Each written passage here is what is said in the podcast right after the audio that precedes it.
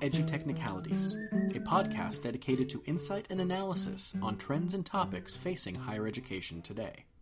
I am your host, Rolin Moe. EduTechnicalities is an experiment in nonlinear podcasting around special topics and themes. In doing this, we will look at many of the behind-the-scenes issues facing higher education today. Our first special series is on emergent scholarship. In the late nineteen eighties, Ernest Boyer wrote Scholarship Reconsidered, a landmark report on the construction, modality, roles, and responsibilities for academic scholarship moving forward. The call was to broaden the idea of what constituted scholarship without sacrificing the rigor.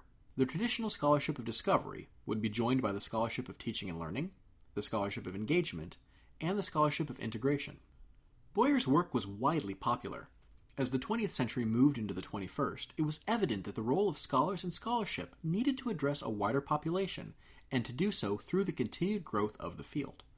Yet thirty years later, despite many institutions and organizations adopting Boyer-esque language in their missions, the scholarship of discovery remains the predominant academic capital for promotion, tenure, review, accreditation, grant funding, and clout. It is not that the scholarship for which Boyer advocated has disappeared. Its presence continues to grow and gain followers.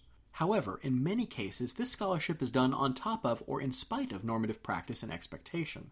This creates at best an overworked professoriate and at worst a space where precious human and financial resources are wasted to create discovery scholarship when there is a desire and knowledge to create community-engaging forms of scholarship.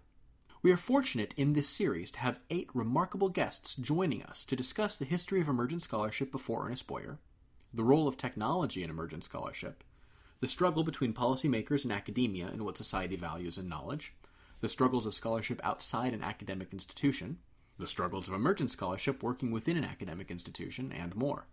For a complete guest list on this special series, please visit us at edutechnicalities.com slash podcast. Now, our podcast is built as a series, not a weekly progression, and not as a linear engagement. And this is important.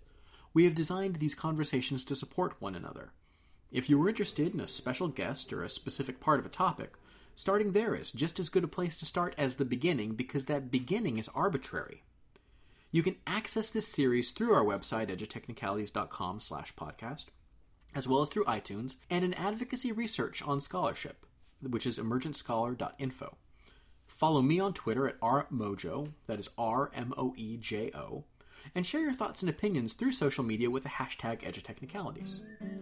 I look forward to learning alongside you on this podcasting journey through emergent scholarship. My name is Rolin Moe. Thank you for joining us.